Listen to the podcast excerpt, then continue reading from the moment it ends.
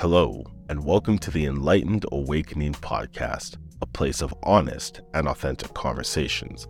I'm your host, Timi, and this week I'm flying without my co host. And because of that, I wanted to have a conversation with you guys about something that's been on my mind the last little while. A few years back, I came across this interesting model that some call the manifest destiny model that talks about the way that our thoughts ultimately impact our destiny. And with my background in addiction and mental health, this was something that stood out to me because the way that the model is formed, it obviously has its roots, or I believe, anyways, that it has its roots in cognitive behavioral therapy. For anyone who isn't familiar with this model, CBT talks about how our feelings lead to our thoughts, which lead to our actions, which further reinforce these patterns of feelings and thoughts. The Manifest Destiny model plays on something similar, where it talks about how our thoughts lead to our words, which lead to our actions, which lead to our habits, which then becomes our character, which ultimately leads to our destiny. The reason why the Manifest Destiny model caught my eye the way that it did is I, for a very long time, have understood that my thoughts are going to be the thing that ultimately make or breaks what it is that I'm looking to achieve in my life. And I have long since acknowledged the power that thoughts possess.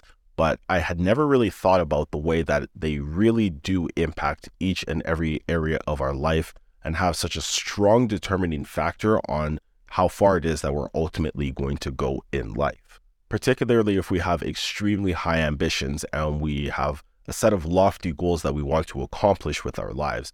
The way that we think about things, the perception that we have about those things that we're desiring to pursue, and the way that we view ourselves are going to have a significant determining factor on whether or not we're going to be able to achieve what it is that we set out to do.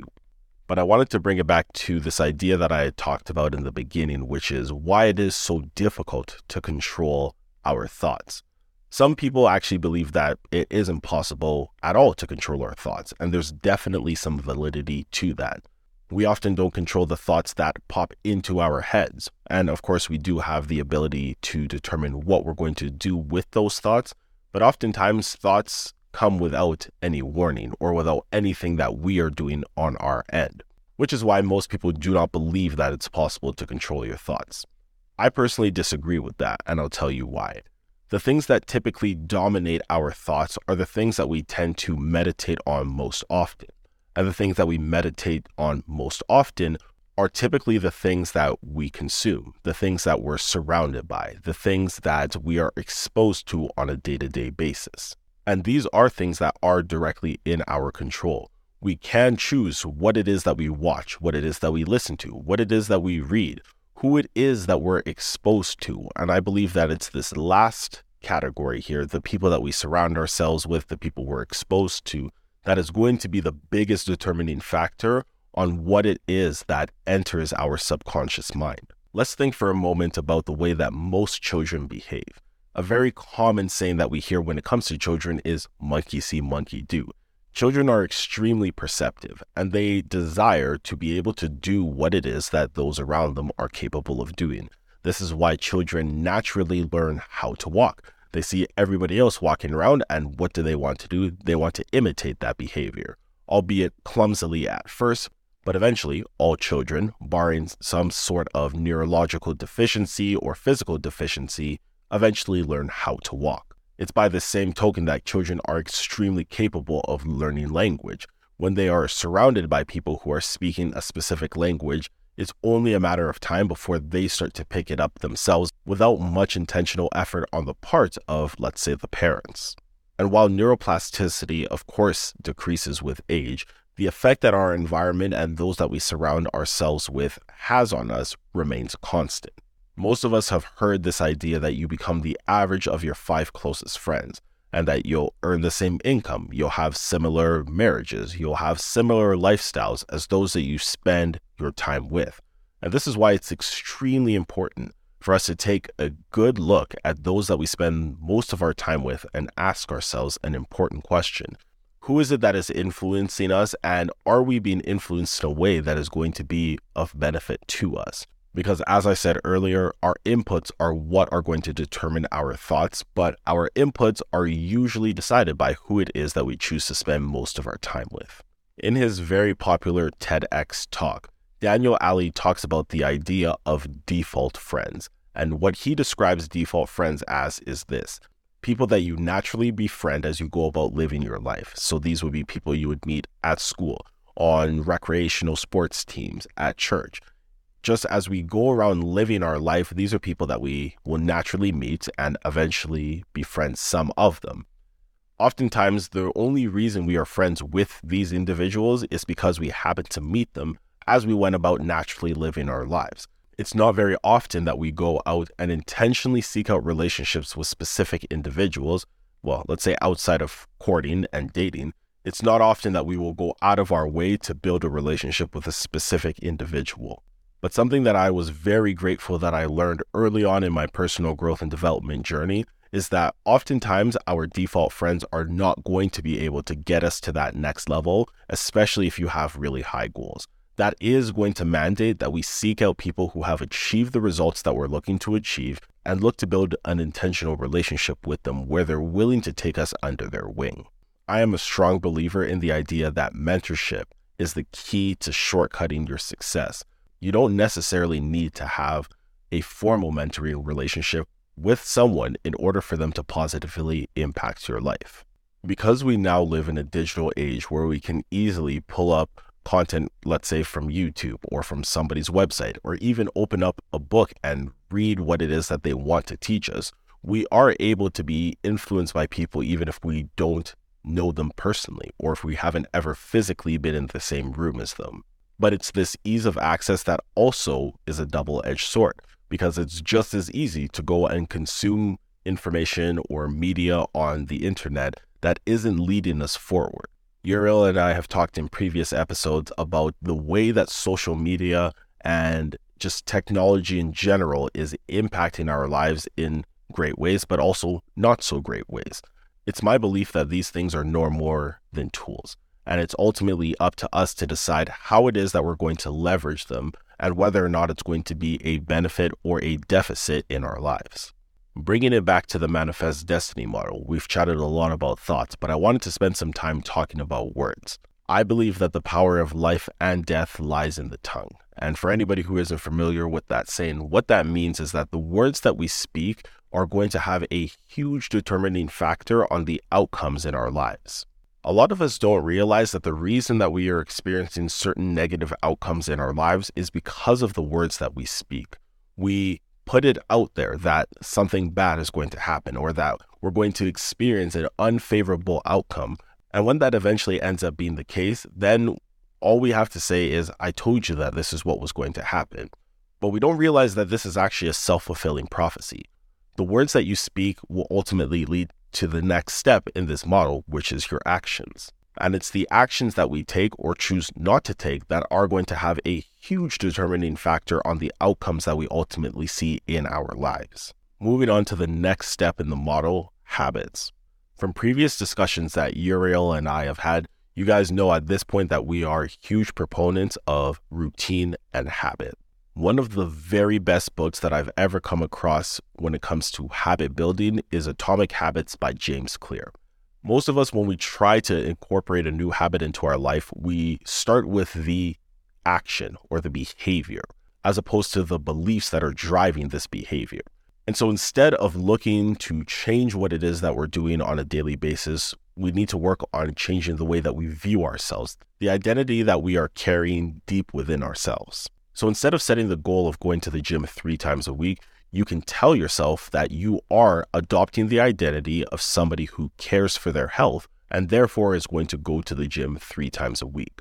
It's a subtle difference, but it can make all the difference. All right, moving on with character. When you adopt the identity of somebody who follows through and you actually reinforce that identity through consistent action, that changes your character.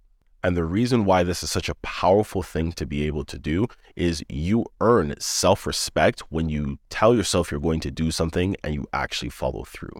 The respect of others has value, but in my mind, there aren't many things in this world that are more valuable than self respect. When you respect yourself and you have confidence in yourself, you're able to achieve so much. The hardships of life won't hit you nearly as hard when you have a solid identity that is wrapped up in self respect. And this is why character is as valuable as it is. When you see somebody who is in excellent shape, you know that that means that they have consistently taken care of themselves and dedicated themselves to going to the gym or working out or some sort of physical activity over a prolonged period of time. When you meet somebody of good character, it's a similar thing because you know that character cannot be developed in a day. It's something that has to be the work of a very long period of time. But for me, the most beautiful thing about developing good character is the fact that it allows us to be able to move towards our destiny. I know for some people, this idea of destiny or what it is that you're meant to accomplish or supposed to accomplish on the face of this planet seems almost hokey or fluffy or something that lacks substance. The way that I personally view destiny is being able to achieve what you believe is your why. And when I say why, I'm talking about it in the way that Simon Sinek talks about it. In his book, Start with Why, Simon Sinek describes a why as your purpose, cause, or belief. While there are always exceptions, it's my belief that most people have at least some idea of what it is that they would like to actually achieve with their lives or things that are valuable to them that they desire to pursue. And this is what the idea of destiny is tied to for me. But an overarching purpose or cause or mission that inspires us to take action, it's all predicated on the thoughts we think, the words we speak, the actions that we engage in, the habits we develop, the character that we grow, which as I said, will ultimately lead to the destiny that we achieve. There's one final piece of this model, though, which is legacy. Legacy is one of those intangible things that we hear talked about often, but really at its core, what is it? The way that I've interpreted this model is that destiny is what it is that we accomplish while we're here on this earth, and legacy is what we leave for people and in people when we're no longer here but leaving a worthwhile legacy is all predicated on the thoughts that we ultimately think on a day to day basis and everything that comes as a result of those thoughts. So, what are some of the strategies that we can implement today to start taming our thought life? Something that I've talked about often is journaling. It allows you to identify patterns in your thought, to see themes in the things that dominate your thought life, and to choose to make changes in an intentional way in an effort to ultimately change what it is that we reflect on most often. I believe taking even two minutes every morning to visualize what it is we want to accomplish for the day and what we want our life to ultimately look like, the direction that we're pursuing, can make a world of difference, particularly when it's paired with intentional action. The practice of meditation is also something that I'm a big proponent on. And the way that I do this is very simple. I just take some time to be still in the morning to try to focus on my breathing. And when a thought pops into my head, I acknowledge the thought and let it go and go back to focusing on my breathing. I really can't explain why it is that this is so effective, but for me personally, it just allows me to have a higher sense of self awareness, which helps with catching my thoughts when they come into my mind before they ultimately have an opportunity to affect my feelings and then my actions.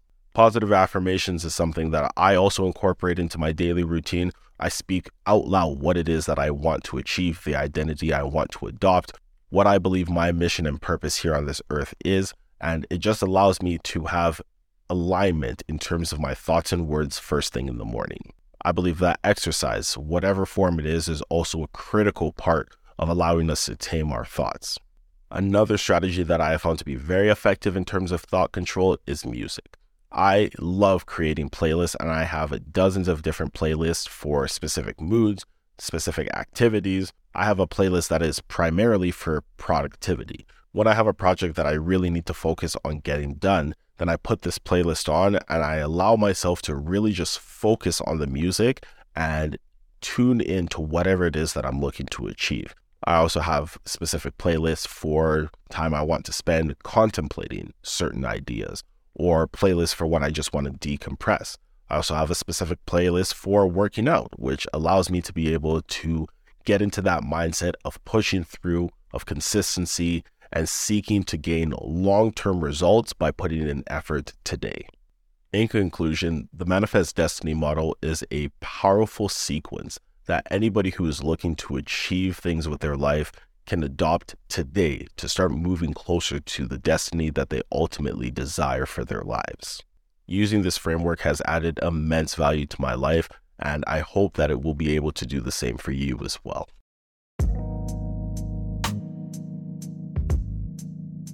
Thanks for tuning in to today's episode. As always, the continued support is greatly appreciated. And if you haven't already, subscribe to the podcast wherever it is that you like to listen to podcasts because we out here on every single platform. Stay blessed and take care.